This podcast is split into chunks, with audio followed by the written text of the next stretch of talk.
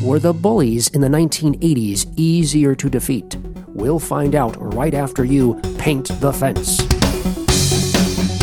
Once again, it's time for the Idiots. An objective defense of the 80s. From a couple of idiots. Welcome to another episode of The Idiots, an objective defense of 1980s pop culture from a couple of idiots.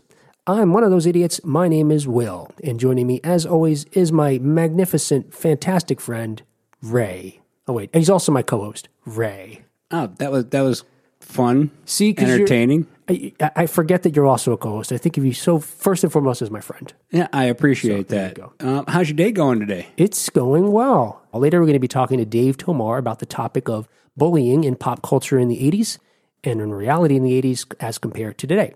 So, this is going to be a very special Idiots. Just like the after school special. Yes. Or, or it's just like remember that episode of Different Strokes where someone assaulted Arnold or Dudley? Oh yeah, that creepy guy from the uh, this, this Yes. uh, what was that guy's name? His name was, wasn't it Gordon Jump? Was the actor's name. And he was on another show where he, he wasn't a pedophile. He was, it was a funny show. Come on, we, we should know. Now Ah, this we up. should know this stuff. I got I gotta look up Gordon Jump because I, I remember it was it was He tr- kind of the guy looks like Jonathan Winters. yes he is a Jonathan Winters type. Okay, so Gordon Jump. Oh, good goodness sake, he was on WKRP. Oh, it's um, it's the boss. It's the big guy. yes, right. He was the yes. Yeah. Hey, I was close enough. They the- they look identical. He was uh, Arthur Carlson in WKRP. Yeah, that's a great show. According to this, he was in a bunch of other shows too as well. But um, he was. I'm not misremembering that, right? Uh, Before he before he malign the memory of of Gordon Jump. Oh, here we go. Different strokes. He was on a part a two part episode. Mister Horton, the Bicycle Man. Ah, yeah, that's him. Oh, and even see there's an image of him here from that Different Strokes episode that just gives me the chills because I think he's helping Arnold learn to ride a bike or something. Yeah, and the description on IMDb is Arnold and Dudley become friends with the owner of a local bicycle shop named Henry, unaware that he is a pedophile looking for his next victim. and now I realize that I took a bully episode that I was already worried about making too serious and made it dark. I made it darker. What does this have to do with bullying? It has everything to do with bullying, uh, the power dynamics, uh, and so on. But, but I, I only bring that up to point out that this is going to be a very special episode. Uh, do we have this anymore today? That where you take a show that it seemed like a trope in the '80s, where you have a comedy, it's clearly a comedy, and then they do a, a very special different strokes. You know, they had those very where it's going to take a Oh, darker, yes, yes. Um, more serious tone. Family Ties did that too. They did. What was their? You remember what their? I think uh, something about the heck was it? Drugs, trying to stay awake. Yeah, I don't know. Oh, like Alex was trying to stay awake studying because he was such a Yeah, good student and all right. that. So he ends up taking a bunch of drugs. Oh, no, I'm gonna have to look that up too. Not right now, but so so. In any case, our usual lighter fare may be a little more serious today when I play the interview I had with Dave Tomar earlier today. But first, 80s news. So, a couple of interesting bits of 80s news that I wanted to talk with you about that, of course, are something related to 80s culture that is happening right now today. Uh, just a few hours ago, the Top Gun trailer for the sequel to Top Gun, called Top Gun Maverick, came out. Did you get a chance to watch it? I, I did watch it, and it actually looks like it's going to be really good. Yeah. I was not expecting the trailer to be good. I was expecting it to be hokey, but I'm actually uh, thinking this is going to be good. It seemed, you know, I don't know if this is a good or bad thing that it seems the trailer look makes it look like an 80s film. I had heard, I thought that the sequel was going to focus more on the fact that Maverick was being replaced and pilots were being replaced by drones and drone pilots who don't even enter the country that we're, you know, at war with or, you know, having a, some kind of skirmish with. Um, but from the trailer, it looks like very much like the original film. Don't you think? Uh, I, well, I think I got a, the impression that they were trying to t- tell him that, um, hey, your days are numbered there, Maverick, and you're buzzing the tower shit's about to be over, and because we got drones now. And he, you know, in the trailer, he's like, Yeah. that ain't happening today. He's such a maverick. Oh, maverick. Do you? Uh, I, I thought that Tom Skerritt was going to be back, um, but I noticed he's not in the trailer, and I don't even see him listed on the, in the credits um, in IMDb. Now, of course, we know that Val Kilmer is going to be back. Do you remember who Val Kilmer played? Iceman? Iceman, yeah. I got I got one that right, for a yeah. change.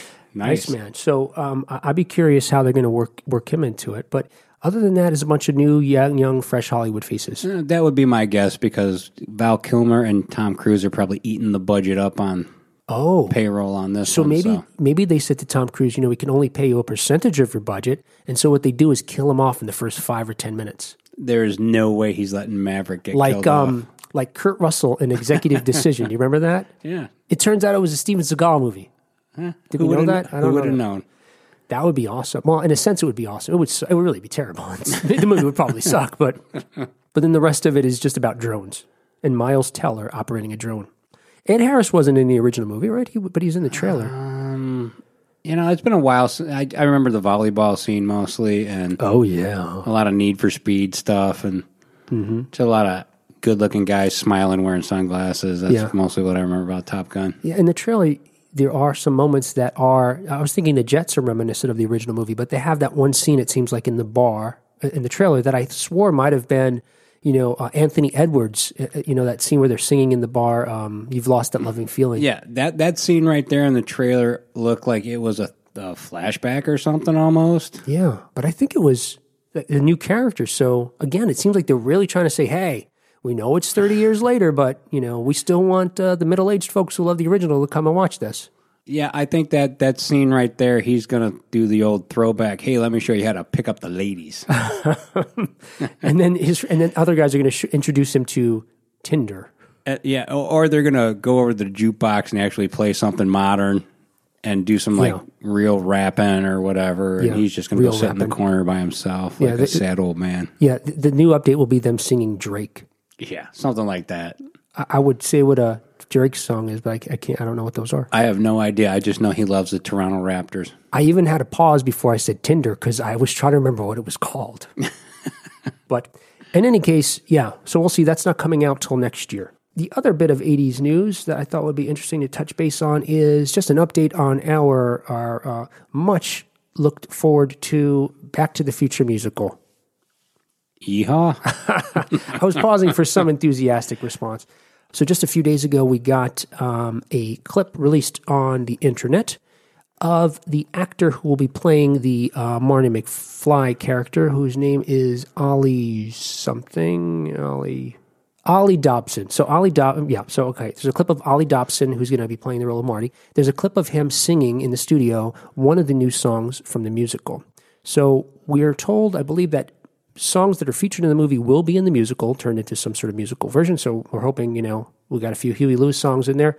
Um, Johnny B. Goode, I'm sure, will be in there. But they needed to write a lot of other songs because there's not enough to obviously tell the story of Back to the Future. So here is one of them. I wanted to get your impression of what you thought about this new song from the musical, which was written by Alan Silvestri, who again composed the uh, score for the movie, and he co-wrote it with a gentleman who is a uh, longtime musical uh, lyricist himself, Glen Ballard. Uh, who wrote on who worked on Ghost and Jagged Little Pill, for example. But anyway, here's a clip of Ollie Dobson singing a new Marty McFly song.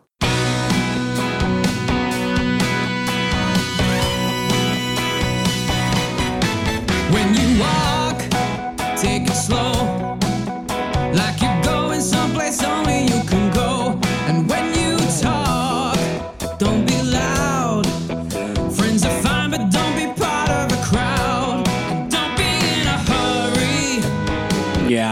really impressed with this one.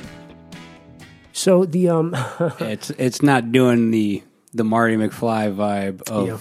Yeah. I, I assume that's when he's talking to George about how to yeah, pick up women. it does seem that way. Now you didn't make it to the chorus even, but I don't need to. You're right, it, though. It should have been more because it, if that's the scene I'm thinking of, he's like, "Yes, damn it, you need to swear, George." right. So it needed to be a better song. Get Huey Lewis on the phone. He should write the whole thing, Yeah, I, in my opinion. I agree. I'm surprised that he wasn't more involved. You know, we've got so many uh, jukebox music, jukebox musicals, as they're called, where they just turn some musicals acts songs into a story. Yeah, why not? Why not have Huey Lewis just be involved? But maybe they did ask him. Maybe what? Maybe he wasn't interested. in his defense, You, you throw more money at him. That's how you get people. right? Huey, pile of money. That's how you get Tom Cruise to die in the first ten minutes of Top Gun Maverick. That's how you get Harrison Ford to do movies. Yeah. You, hey, you want to be Han Solo again? No, here's a pile of money. all right, I'll think about it. And all right, so, you know, I'm still remaining optimistic, cautiously optimistic about this musical, only because I love Back to the Future. And again, like we talked about a few episodes ago, so many of the original folks are involved that, um, of the original creators, it's maybe they know better than we do. And, and, and also, these things change, you know? I will reserve my judgment for once I've seen it. Yeah. I'm not going to completely bash someone when I haven't seen the final product. Yeah. But once I see it, That's it. it better the be verdict good. comes down. the hammer swings. And they may sing this in front of a live audience at some point during some kind of uh, preview or, you know, and then they determine this, this isn't it. This isn't the song and they rewrite it. They can do that. Yeah. Oh, yeah. In fact, um, you know, this is just one example, but Lin Manuel Miranda was famous for rewriting things, you know, like per show sometimes, you know, change. Oh, I thought of a better line for this thing. You know, sometimes not only for his character, for someone else, you know, and so then they now have to sing another line that day. I don't know if they remembered it, but I wonder if he ever got mad that they didn't do it the way he said. Like, Yeah. I told you to change it. I, I warned you. he doesn't seem like the type. You know what's uh, what was it's a funny clip to look up is he recently, I think it's done now. I imagine it's done now. He recently uh, reprised his role as Hamilton in the premiere of the play in Puerto Rico. It was just uh, I think it was a month or two ago. But in order to do that, he had to remember the lines. So there's video of him like you know filming himself on subways and different places like trying to sing the song as he's listening and he's totally screwing it up and he knows it and he, you know makes fun of himself for it Anyway, anything else for about uh, Back to the Future the musical? I'm warning you people, this better be good. Or the hammer is going to swing. The Hammer. And if Ray says it's bad, that's it. All the f- folks that love 80s stuff are going to stay home. They won't, but No. eh. All right, so that was 80s news. So, as I mentioned, in a moment, you're going to hear my interview with Dave Tomar of thebestschools.org. What drew me to Dave is that he wrote an article about bullying in which he discusses uh, 80s films. And he uses the films and the tropes and the archetypes of bullies in those films in an interesting and helpful way. So, he was the perfect person to talk to about uh, bullying in 1980s pop culture. So, when you and I decided to talk about Karate Kid and Cobra Kai. Dave seemed like the perfect candidate to talk to, and as you'll hear in a, a little bit, he, he was. So Karate Kid came out 35 years ago in June on June 22nd, 1984.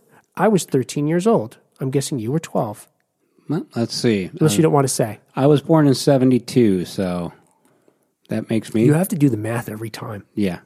You're just a year, you're a year oh, younger. Oh, no, no, no. See, Doesn't I'm, that no, see, I leave it up to the audience to do the math. Okay. I just, go, I I'm going to tell Okay. you when my birthday was, and then you can do the math yourself. and slowly let's have you say one digit of your social security number after, in random order over different episodes. I'll, I'll give you a bunch of them. okay. Eight six seven five All right, I'm getting this three down. zero nine. All right, hang on. Of course, everybody knows it starred Ralph Macchio, Pat Morita, and Elizabeth Shue, among other folks. Uh, it was written, I'm just going to give you some details. And some of these I found I, I didn't realize or remember. Oh yeah. Maybe you, maybe you probably know already because you remember these things. But the, it was written by Ro- Robert Mark Kamen.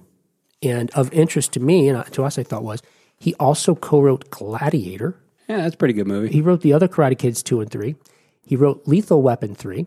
He co wrote with Luc Besson uh, The Professional, The Fifth Element, Transporters 1, 2, and 3, and, tra- and Taken 1, 2, and 3. So this is a guy who I thought, you know, maybe he wrote Karate Kid. We never heard from him again, but he wrote a lot of movies that I like. Well, yeah, if he's got the fifth element in there, he get, he gets kudos. So he he's a legitimate writer of movies. So yeah. And he also wrote a movie called The Power of One, which was also directed by the same director uh, of Karate Kid, John Avildsen. And what I had forgotten and only remembered after I read it on Wikipedia earlier today was that John Avildsen also directed Rocky. Which it's why is that funny? Is the way I said it? no. I just don't know how that pertains to the Karate Kid Because well. well, if you think about it, I mean, it's a similar story in a sense. A guy who is not expected to win some kind of big championship, who doesn't really have a shot, ultimately trains to compete, and in the Karate Kid, he barely wins. Actually, technically, he doesn't win because he shouldn't have kicked him in the face. I don't know how he got that point. But Rocky doesn't win, right? Spoiler alert. Yeah, well, well, technically, um, Over the Top is the same story as Karate Kid too. You know, and probably most of these stories Robert Mark Kamen wrote are. Let's see, Gladiator, yeah.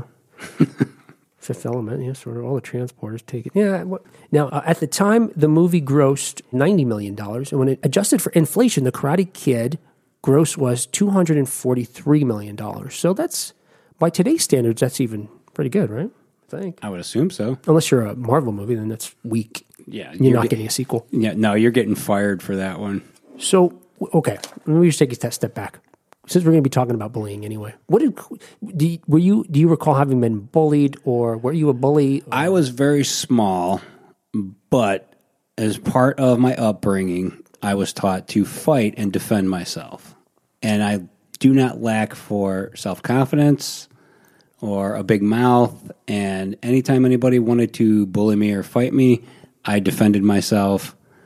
And I, I fought quite a bit. When you're small, you end up fighting because the bullies in the 80s, they come at the smallest ones first. And uh, you had brothers. So, how did having brothers prepare you for bullies? Well, I'm the oldest brother, Okay, so I was so also. you train the others. I'm actually fighting against my bullies, but I'm fighting their bullies too. Oh, so. I see. So yes, I grew up in a family of my family is Southern, so it was nah. You, you just hit them. If somebody pushes you, you punch them harder. yeah, You jump on them and you hit them till they stop. Yeah. and so that's how I grew up. But you can't teach your kids that anymore yeah, because the modern world is not caveman ish like in the 80s. right. Yeah, and as we, uh, you and I have talked about it, and I, you know, just sort of jumping ahead a little bit to Cobra Kai, that uh, the, the threat that kids face today is so different. You know, it's not someone uh, pushing you up against the locker or meet me in the playground because schools are pretty aware of that being a threat and got that kind of locked down. Now that you go home and you get bullied on Facebook or uh, in Cobra Kai, it was a throwback to the '80s where you still they were still having physical bullies and physical violence, like you're saying. But the kids today face something different. Yeah, today's bullies are different because they can do the physical things at school, but then you can't get away from them because when you go home, if you're on Facebook or whatever, which is what the old people use, according to my daughter. Facebook? But yeah, Facebook's for old people. But anyways, they can still get you by being online and making your life miserable. Right. And even though I'm very lighthearted and jovial most of the time, bullying is a subject that is very serious. Um, many kids struggle with bullies. So I, I don't want people to think that I'm making fun of the situation in any way, shape, or form. But um, bullies suck, and bullies deserve to be put in their place. And today, as opposed to when we were kids, when we were kids, the the victim was told, "Be stronger, learn to fight." Right. And now they tend they do tend to focus a little more on the bully himself. Like you can't do that. You know, you can't you can't do that to other kids. But they can't stop the cyberbullying outside of school. So, yes, very difficult. Right. So that's that's a huge problem they have now.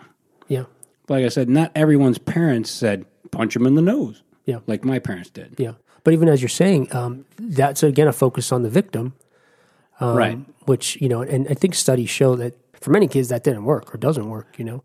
But in the 80s, that was so much the trope of, you know, that's all you got to do is like, so Revenge of the Nerds and all the Karate Kids and so on and so on. Yeah. You, you said you you were told to fight and you, you had you were able to fight. Um, so you didn't feel the need to learn martial arts like Daniel LaRusso?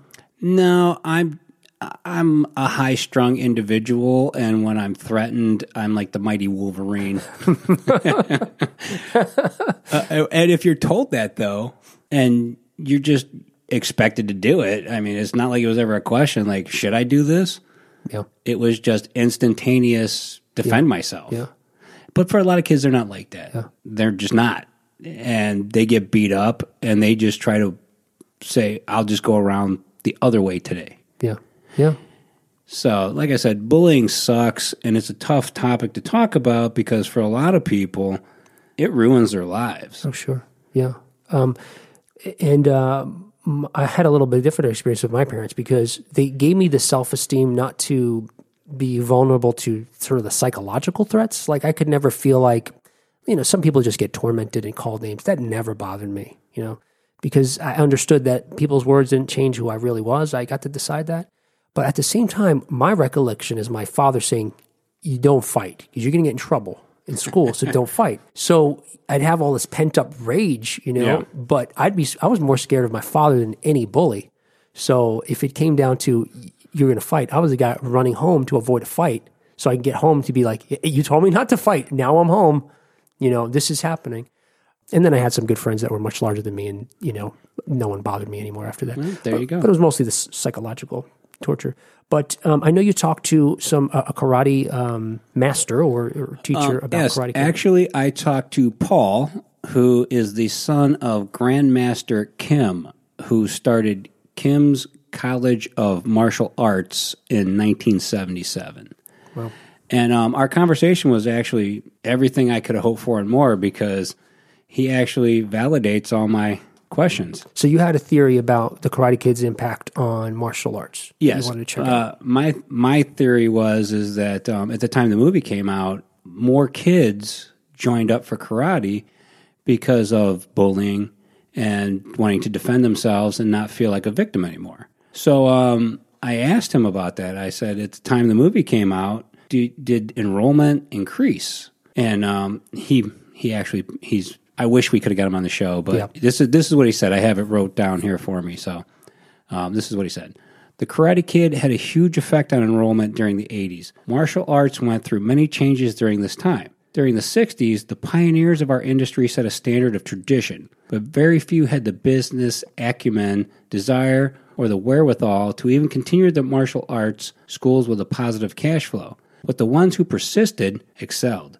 In the 70s, Bruce Lee, Jackie Chan, and Kung Fu created an atmosphere that made martial arts popular. It became cool. Sadly, this led to many students learning very amazing techniques, but using it to look tough at bars or just to start fights with others. The Karate Kid was a perfect solution to the misapprehension that had heretofore plagued the industry. Because of the Karate Kid, people started to realize that martial arts had a value beyond learning techniques. The concepts of self defense became synonymous with karate. The Karate Kid gave us a missing link, culturally, that would blend. wow, that's a great answer, and Yeah. so much packed in there. So, so he confirmed, in fact, yes, more people came to karate in the '80s because of the Karate Kid and wanting to protect themselves. But also, it helped move martial arts from a form that was being learned by bullies or to be used as bullies to folks who can defend themselves from bullies.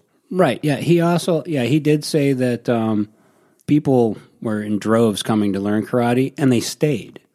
It wasn't a quick kind of hit it and be gone with like our society is now today, where things are so quick. Right. Like, take for example the old man face thing on it's going around Facebook right now.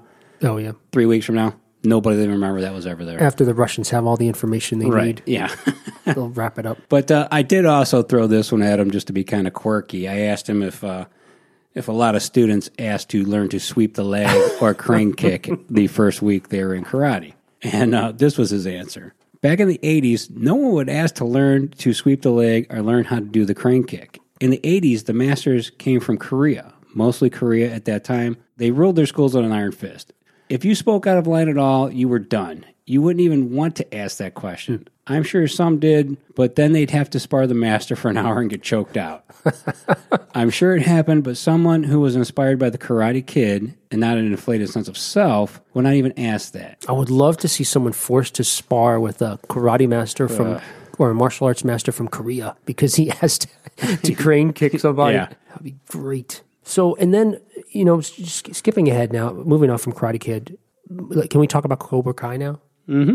So, and talking about bullies. So, in the um, in the article that Dave Tomar, our guest later, wrote, and I didn't realize this until he I read it, was that uh, Billy Zabka played a lot of bullies in the '80s. I, I could think of the Karate Kid, and I know it was um, just one of the guys. Just one of the guys. There's one other. And Um, he was Back to School. Back to School. Which is another amazing 80s Yeah. movies. If you haven't seen it, get that movie. It's just crazy, isn't it? But then when you skip ahead to Cobra Kai, so then this character of um, Johnny, um, Yes, oh Johnny boy, Sweep the Leg.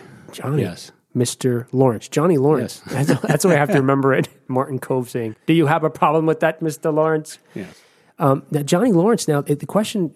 I, I like the Cobra Kai because of its all, all of its homages to the original movie, but also because it now is questioning not necessarily who is bully and who who is victim, but sort of, I guess, in a sense, because now almost Daniel seems in the, he's he's in the position of power. Um, now we've got Johnny who's kind of beaten down and trying to rebuild his life, and Danny's got the power, who's still seeing a perceived threat of his former bullies.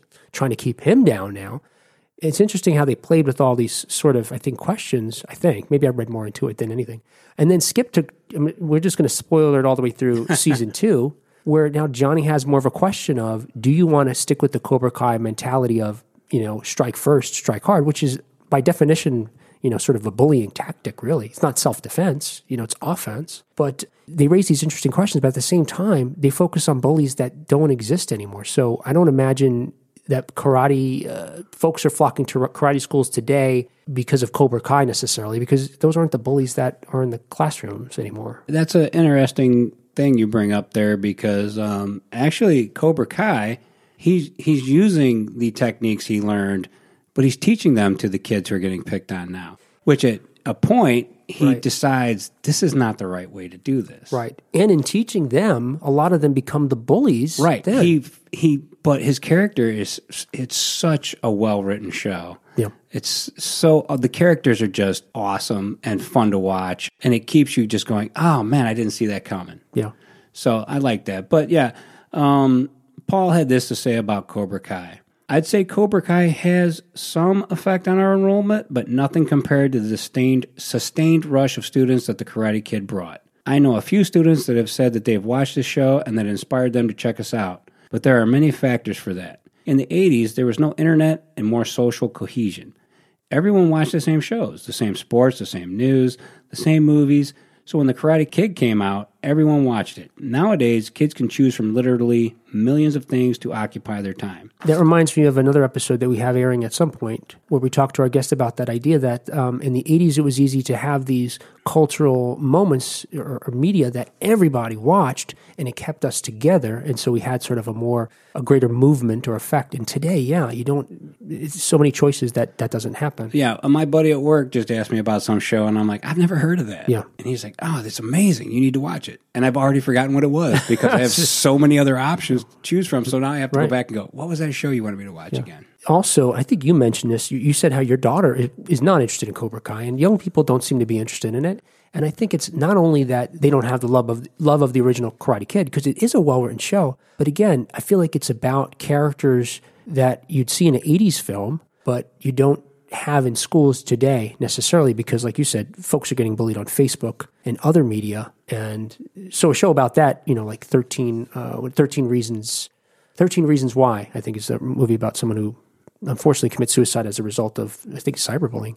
But so Co- Cobra Kai doesn't really talk about, doesn't show as contemporary bullies, I guess. I think they wanted to keep the show light and not go down such a dark path with it. The path I'm taking this episode. Well, no, just I'm just saying though they wanted to be more like the Karate Kid, Yeah. but unfortunately in today's society, that's kind of tough. Yeah. If you go down the rabbit hole with cyberbullying on that show, it's going to get dark real fast. And for a lot of people, cyberbullying is even worse Oh, sure. than just getting pushed around to school. Yeah.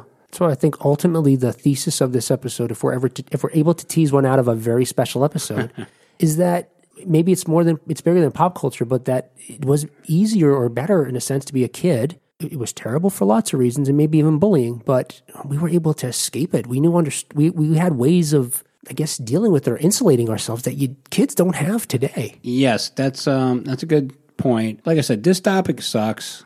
Um, This episode will never be aired. Nah, it'll be aired, but like I said, um, for a lot of people, bullying led to suicide, Yeah. and that didn't start in the '80s. It hasn't stopped today. And if anyone out there, if you're in high school right now, the only thing I can tell you is high school ends, and just make your way through it, and then life is yours, and the bullies can't hurt you anymore. They can't really hurt you in high school, but you're in such a fragile state that you need someone to say, push through it, Yeah. and just get out of high school, and then life is yours. and to, to your point, to, to the extent anybody needs any resources on this subject, um, Dave Tomar and his uh, organization, Best Schools, has a number of them that we ha- will have on our uh, website as of the airing of this episode. Um, Cobra Kai, I love it because it is that homage, and I'm very glad to know, and just I guess to get things, make things a little bit lighter, real quick, is that super successful. Um, the first episode of the uh, first season had over 50 million views, And then the second episode, second season, the first episode had more views when it aired than any other premiere of a second season across all streaming platforms. So, *Handmaid's Tale*, uh, *Marvelous Mrs. Maisel*, and *Atlanta*, all during the same period, um, had fewer uh, viewers. Episode one of the second season had 20 million views in six days, which says it made it the fastest YouTube uh, episode to hit that in that amount of t- tw- hit 20 million views. Period. So season three has already been greenlit, and we'll see that in 2020. That's awesome. Uh, Zabka is an amazing actor who should have, I wish, would have done more movies. in between, yeah. Yeah, in between because he's done a great job with this. And I forget who the creators of this show were. I, I did look it up because I couldn't remember. When I say it, you'll remember. So it- it's it's by two folks, Jon Hurwitz and Hayden Schlossberg, who were friends were friends in high school, and grew up to create the Harold and Kumar movies. Yeah, now I remember. And they also uh, another friend of theirs, uh, Josh Heald or Held, I'm not sure how to say his name, who wrote Hot Tub Time Machine. The three of them. Yes, on it. it's all coming back to me now. So, and they, it seems like they've all been friends for a long time, and they're in their early 40s. So they're younger than we are, but you're still, I guess, considered uh, generation. But that's that in itself is a great story that they all went to school together and they're still friends in their forties. So now let's take a listen to the interview I did with Dave Tomar earlier today. Unfortunately, you were not able to join me for that, right? No. But uh, you'll hear it now along with our listener and come back with me at the end to wrap up. Hey, everybody, this is Will. A quick show note. If you or anyone you know is struggling with a bully, whether it be in elementary school, high school, college, or at work, there are plenty of resources for you, and they're available at thebestschools.org. Uh, you can go straight to that website and search for bullying, or you can visit theidiotspod.com where we have those listed in our show notes. And now, here's my interview with Dave Tomar.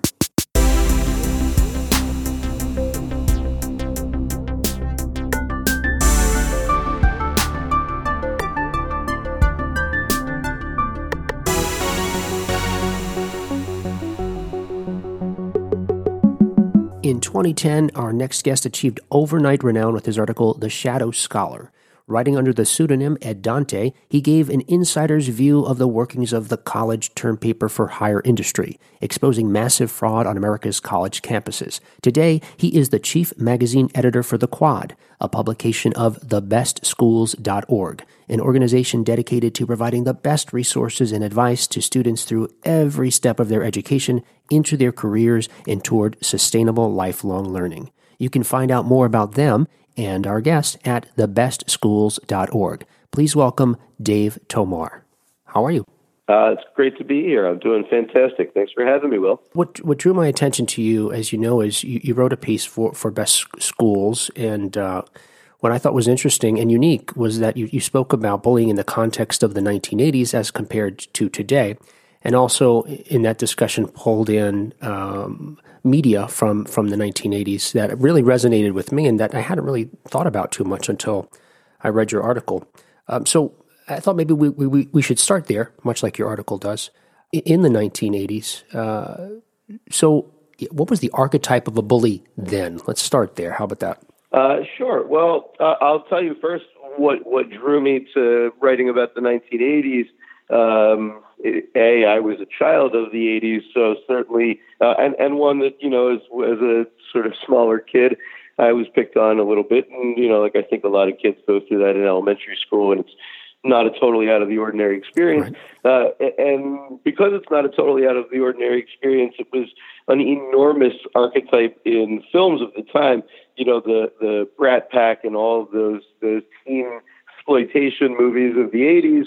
Uh, you know, you, you didn't have too many choices for a compelling and relatable bully. It was either a, a jerk principal or it was the, the traditional high school bully, uh, who was at the time usually somebody who was large and physically imposing, maybe had some athletic prowess, uh, probably had kind of cool hair, you know, uh, and you know maybe wrapped a sweater around their shoulders when they were on a regatta, and which of course means that in most cases they were also uh, pretty wealthy, which was you know the- a trait in the 1980s that depending on which side you were of the coin was either a very attractive and appealing figure or somebody that you reviled. Uh, so that, that drew me to the 80s, uh, especially because um, you know, not only was that such a big archetype then, but in a lot of ways, it's starting to feel like a relic. Yeah, yes, and I do want to talk to you about that um, as we go on here, and, and in particular, use. Uh, uh, I think that uh, a good sort of template is what happened with the Karate Kid in 1984 versus Cobra Kai, the, the, the sequel series on YouTube now. What happened with that show and what didn't happen with that show? We could talk about that more. Um, you know, it's interesting you point out the archetype of the 1980s bully in film, and you're right. I agree. Certainly, it seems, and I know as your studies, your research has shown, most many people get bullied. Unfortunately. Um, and I was bullied as well. But you know, the school I went to, everybody was relatively lower middle class. You know, at best you were middle class, middle middle class. Um, so we didn't have the sweaters. Uh, you know, no one had a no one had a boat, but.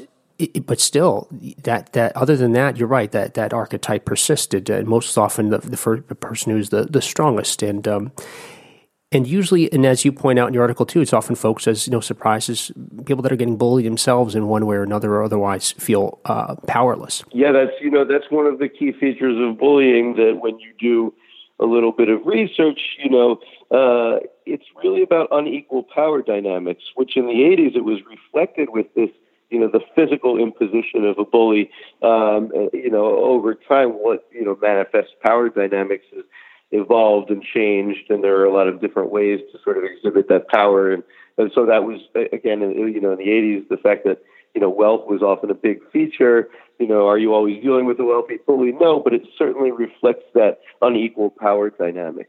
Uh, you know, I think Karate Kid really, you know, that's that's one where you see that. You know, I think always of that scene where you know Daniel's trying to start his car and you know his mother's pushing it. He's going on this date, and it's, right. you know, all all of it really captures you know why maybe he was he, he felt like he could be victimized by an unequal power dynamic. Right.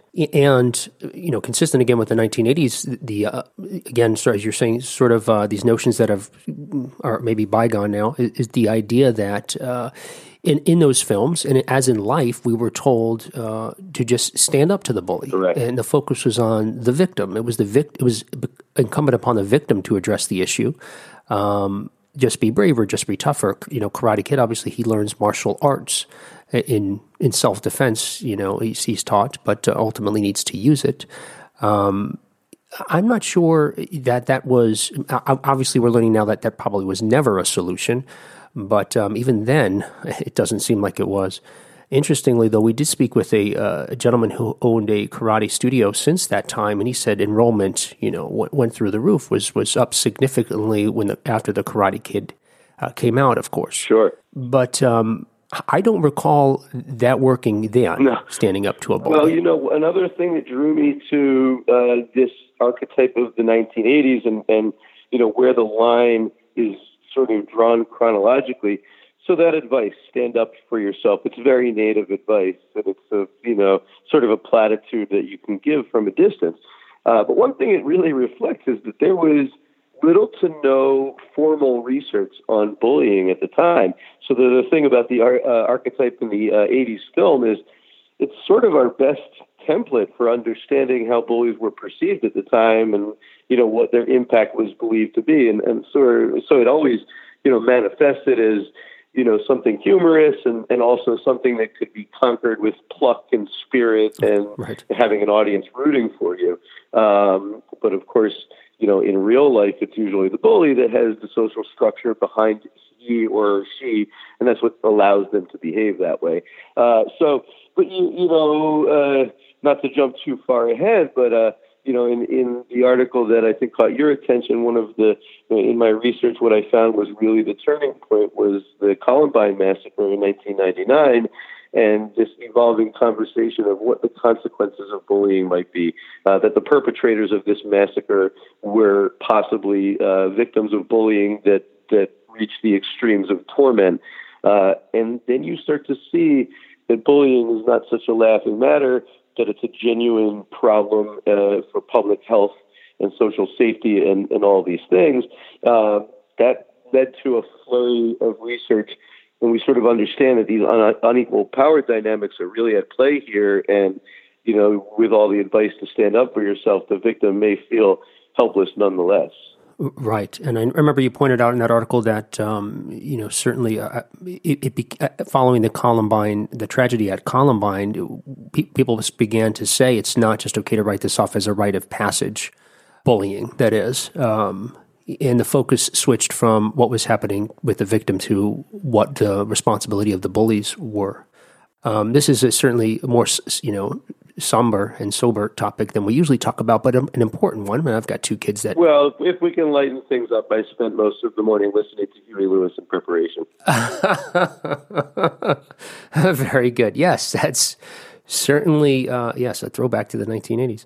Um, but um, it's it's an important conversation, and, and, one of the things you know when we talk about '80s pop culture and, and pop culture today is because you know again that's sort of the premise of the show is uh, I, I, don't as an artist, you know, your hope is that your your uh, work has some kind of impact, uh, influence. I'm not sure to what effect. You know, I don't know. There's been ever any, studies measuring what the effect of any particular art is on you know changing a particular culture. I'm sure there there, there probably is, but focusing on bullying, you know, the movies of the '80s taught us lessons that maybe we shouldn't have been learning. This idea that you know study karate and you'll be able to uh, vanquish your foes and you know get the self esteem you need to move on.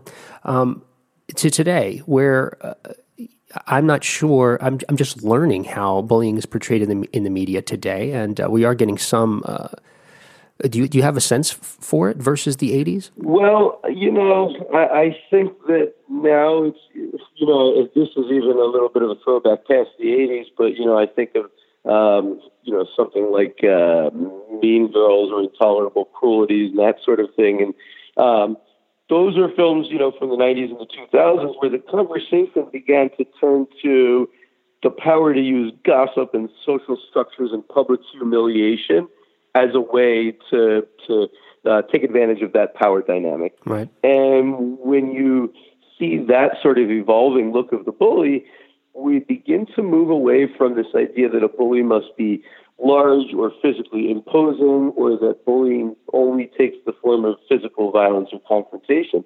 And this is a really important differentiator now because bullying has, thanks to you know, web development and social media and all these things, uh, it is all encompassing now.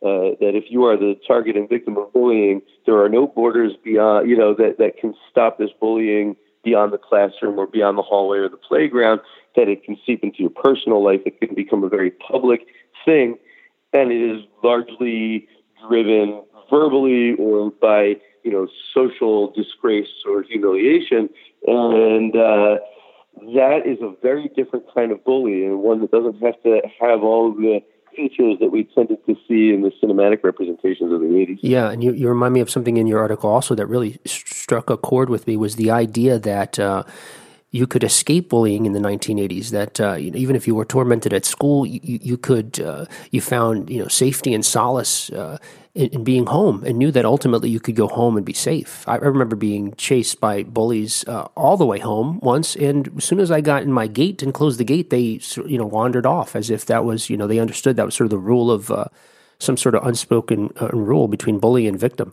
But now, yeah, absolutely, you can't escape it. Yeah, there's, there's a way that the adult can intervene or that there are certain borders beyond which the laws of the schoolyard no longer apply.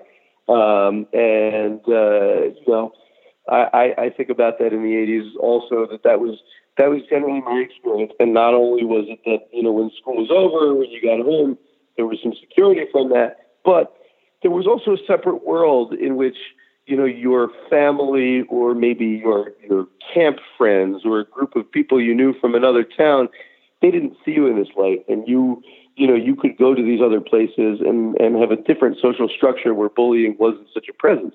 Well, now say you have a, a social media network that includes all of the people in all the circles of your life. And if somebody decides to make you the victim of a public humiliation on social media, it is there for everybody to see in every part of your life. Yeah, that, and that's terrifying. That's ter- terrifying to me, for myself, and, and, in particular for my children. But you, you, as as a parent, it is troubling. Yeah, and uh, you know, I, I do my best, and we've done my done our best as parents uh, to prepare our children for bullying, just generally. You know, as my parents prepared me, and I felt immune from the sort of psychological bullying at school, you know, the name calling and the taunting. I felt immune to that. I had enough self esteem and uh, self awareness to understand that someone else couldn't define me, and I've and I've tried to impart that to my children. But you're right. There's there's no way to prepare s- someone in for having you know photos uh, or whether they're actual photos or doctored photos or information dropped on the internet that lasts forever. I- don't know how I would deal with that personally as an adult if someone were to do that to me, spread some kind of false information. It would be devastating. Right. Yeah. And and I think the thing that for us, children of the '80s, too, that is exceptionally difficult to relate to is that this world of social media is as real and consequential to the social status and structure and, and feeling of inclusion or exclusion for children today as was our experience in a cafeteria or playground. So when you become a victim of bullying in any capacity, whether it's humiliation or, you know, just this a constant barrage of online abuse, you know, it's this way of creating this encompassing world that matters to you and your peer group where you cannot feel safe or welcome or wanted. Uh, and so the the psychological warfare is such a greater factor today than it was when we were younger. Uh, and, and you know, you look at those '80s bullies, and they were sort of, you know, they they, they had simple and very predictable and understandable motives, and in a lot of ways, that's probably what made it easy for the the small plucky hero to stand up to them. You know, but it's uh, something more anonymous and larger and more encompassing and harder to tack down uh, you know, when you're dealing with this sort of virtual threat. Right. And um, you know, you said something about uh, that uh, as as parents, we need to, and children of the '80s, we need to understand that the threat is different now. And taking it back to media, um, you know, I'm not sure to to the extent that we reflected bullies in the '80s, and they seem like they were, you know, so many films uh, uh, telling that that trope over and over again. That we have that now, mm-hmm. and whether or not it's addressing it in a uh, realistic way. And I know we, you know, the film on, on Netflix now, Thirteen Reasons Why. Mm-hmm. My understanding is I, I, haven't watched it, but does a, a, good job of at least explaining from the perspective of the victim. These are the reasons that led me to take my own life. That would yeah, could give a perspective on a parent that. And adults, just generally, the impact of that type of psychological abuse, you know, via social media, um, what it could lead to but you know, going back to, to Karate Kid and Cobra Kai, I don't know if you saw the. Did you see the sequel? Uh, uh I I hadn't, and you know, in preparing for okay. our conversation, I started to realize how much I wanted to watch it. You know, it's if you liked Karate Kid, it's really excellent um, because it's a lot of homages uh, to things that we you know liked when we we saw it as as kids, um, and but and so there's so much to enjoy, and there's so many. What, what's interesting and, and relevant to our conversation is how they uh, address this question again of bully because when you watch the story, you know, slight spoiler alert, very early on, there's a question of, well, who was really the bully in the Karate Kid, even, mm-hmm. you know, because now Billy Zabka, who you point out played, you know, bullies in like 80% of the films in the 80s, That's right. Is somewhat of a victim of what happened to him in the 80s. You know, his life went in a direction that, uh, you know, is somewhat tragic for him now, and he's wrestling with that, whereas Daniel's character is very successful. Um, and so they raise these questions in different ways and show us different ways that even adults can still be bullied, et cetera, et cetera.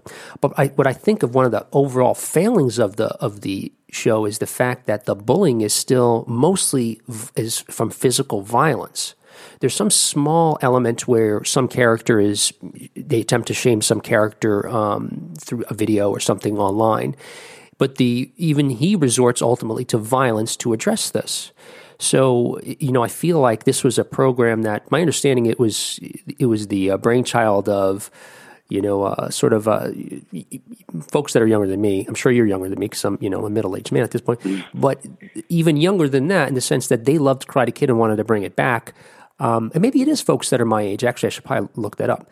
But still missing the point, you know. So taking really raising these new questions of well who's really a bully and who's a victim and how do we how do they get there and how do we get them out of here out of that situation to missing it completely by focusing again on the 80s threat which is you know physical violence yeah well, so, I, you know, I, I think a lot of adults uh, are still not totally do not have a full grasp on how real social media bullying is and perhaps if you were a child of the 80s where you know getting uh, pushed up against a locker felt very real, you may have the perception that the things that happen on the internet that we just need to be tougher about them.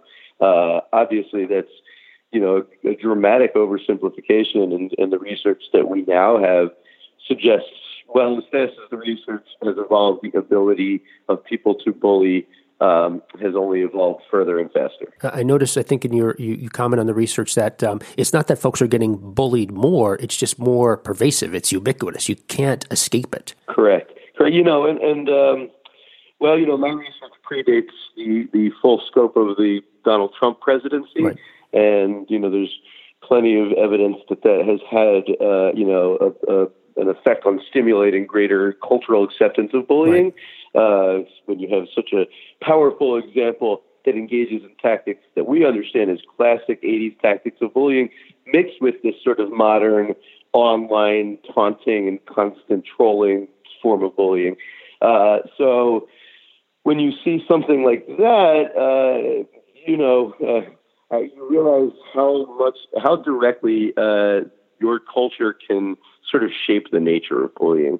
Uh, you know, in other words, if bullying is human nature. We're hierarchical in nature, and you know, just like many other animals in the animal kingdom, we you know, we we parry for advantage, and you know, those of us who bring psychic problems into that uh, competition, you know, we may engage in less empathetic and crueler tactics, you know, but the- these these are human nature things. There is a cultural aspect where the things that your culture and the authorities in your culture deem as acceptable behaviors then begin to permeate the culture, uh, and that's something that we're seeing a lot of right now. Right, and the and the challenge I imagine is that uh, you know just the microcosms of culture within a within a household. You know, provided it's it's gonna, it's hard to break past that. So if you've got a, a family where um, adults are bullying children psychologically or physically, obviously bullying is accepted within that household. So how do you now train a child within that household that bullying is not appropriate? Yeah, now that's that's exactly the point because you know we can't put you know we can't close Pandora's box and we can't change social media and how important that social structure is to children. Uh, and based on the evidence from the 80s and going back to the 50s, you know I love Biff Tannen as a character because he's the classic teenage high school bully in the 50s. And then he's Right. a classic adult workplace bully in, in the 80s. And then as a grandfather in the version of 2015 where people have flying cars, Right. he's a jerk grandpa with people with his cane. Right. You know, and that, that archetype, uh, you know, that, that never really goes away. Um, you know, but at, at the end of the day, whether bullying is a permanent part of our nature or not, we have the ability to raise children who are kind and compassionate and accepting and courageous on the behalf of others. And that's, you know, it's not something, it's not a solution that we can just uh, author into our DNA, but it is something that we need to do as a culture. If, if you know, you're not gonna you're not gonna close the internet down, Right. you know.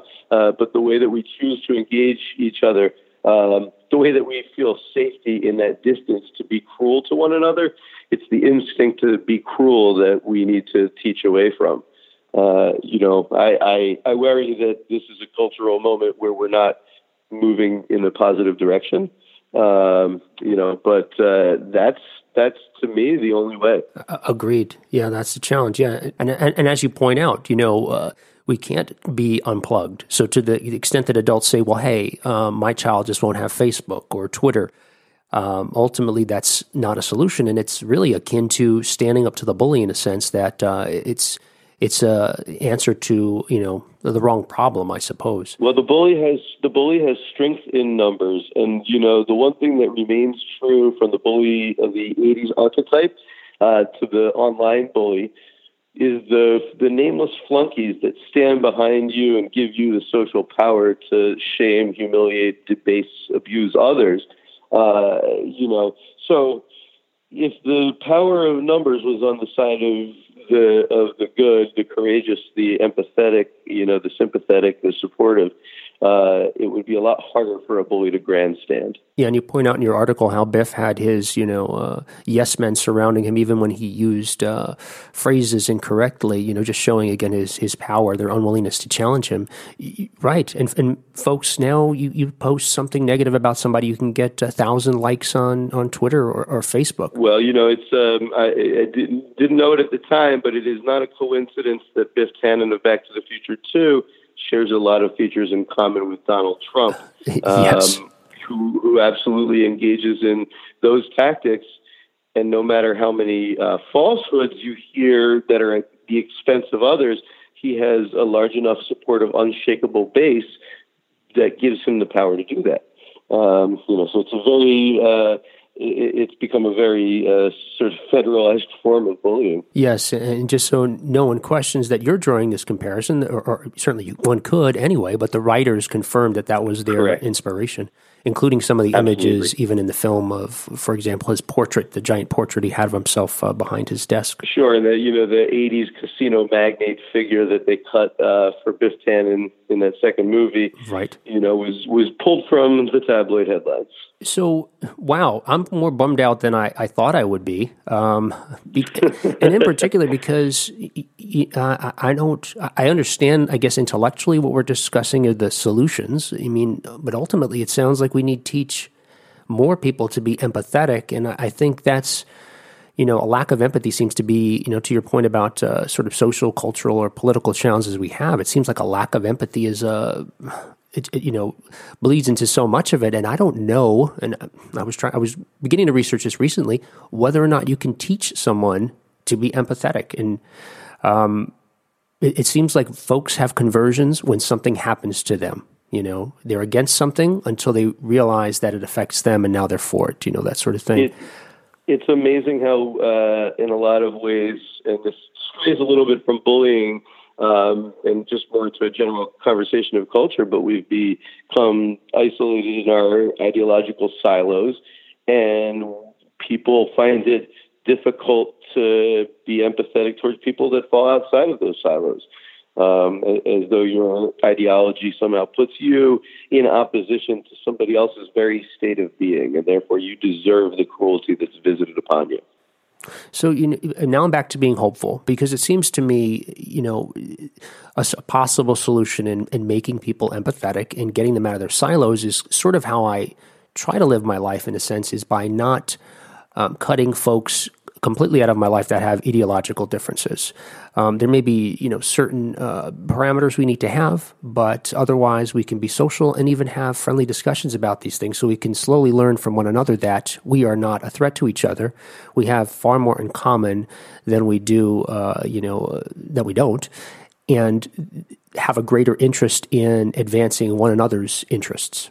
Yeah, you know, I, I think that's true. And at the end of the day, if we can find ways to engage each other in our everyday lives that don't have to involve these broader ideological conversations and concerns, it becomes a lot easier to just see somebody else as a human being. You know, uh, I, I find it really useful to try to be a little kinder and more patient to people in traffic, a little less rude to the person who uh, calls me with a tele, you know, telemarketing call during dinner or whatever, just just because I don't know this person, I don't know what their challenges have been or what their beliefs are. Let's just treat each other as human beings and start there. Absolutely, you're right. I'm reminded I, when someone passes me on the road, breaking the speed limit by 15 miles an hour. I imagine you know they may have a an emergency to get to. You know, I live in the city. That's not always your first instinct, but uh, with with some with Yeah. some practice, you know. Yeah, I say I'm I'm originally from New Jersey, so driving in New Jersey and New York, you had to drive. The safest way to drive was to drive like everyone else, which is Oh yeah, they they teach you there, and I also got my license in New Jersey to drive defensively. But Yes. uh, that's a lot like saying stand up for yourself. oh, okay, wow, we're back to that again. um, so, in wrapping up, uh, Dave, um, I'm gonna we'll we'll provide uh, your your uh, best best schools, as I mentioned, provides a number of different resources uh, in, in connection with what we're talking about and, and ways to help become more aware and help uh, address the larger problem of, of bullying. Um, and especially in the context of higher education where it's it's not often discussed but you know there's again there's another environment where it's become an issue more of you know, virtual bullying and technol- technology mediated bullying because it's not that same hallway cafeteria social structure, uh, but it does happen. Right. Good point. You know, and you remind me that uh, I, I I can think now off the top of my head of instances of being bullied when I was in college. That's true. Absolutely. I think it was easier for me to dismiss it at the time because I, again, sort of how I was raised, um, and I felt no physical threat. But um, again, uh, some clever folks today could make my life a lot more difficult in spite of my, you know, self esteem. Sure. Well, Dave, I want to thank you for joining us today. Our, this conversation was certainly enlightening. Um, I want to say mildly encouraging, although I, the challenge is large. But I think, much like we're talking about today, we have people have to have these conversations in order to become aware of what we're up against, uh, in order to further be able to address it. Absolutely. And, you know, maybe we'll uh, speak again in a little bit of time has passed and we're feeling more optimistic about where we're headed. I'm looking forward to it. Thanks, Dave. Wonderful. Thank you for having me, Will. Okay, Ray. So now that you've heard my interview with Dave Tomar, how do you think we did? I think we proved beyond a shadow of a doubt that the 80s movie Bully Yeah. was way more beatable than the bullies in any other decade's movies. Yeah, uh, unfortunately, I would agree with you because uh, to the extent that media today is portraying bullies accurately, the bullies today seem harder to beat in real life. So, sure, I agree. They're, But, uh, they're no Biff. Yeah, this is one of those one of the, this is maybe one of the rare times that I'd want to be able to go back to the '80s in the very least, so that maybe take some teenagers with us to save them from you. Let's just leave it at that. I'll talk to you. I'll talk to you next time on the '80s. See ya.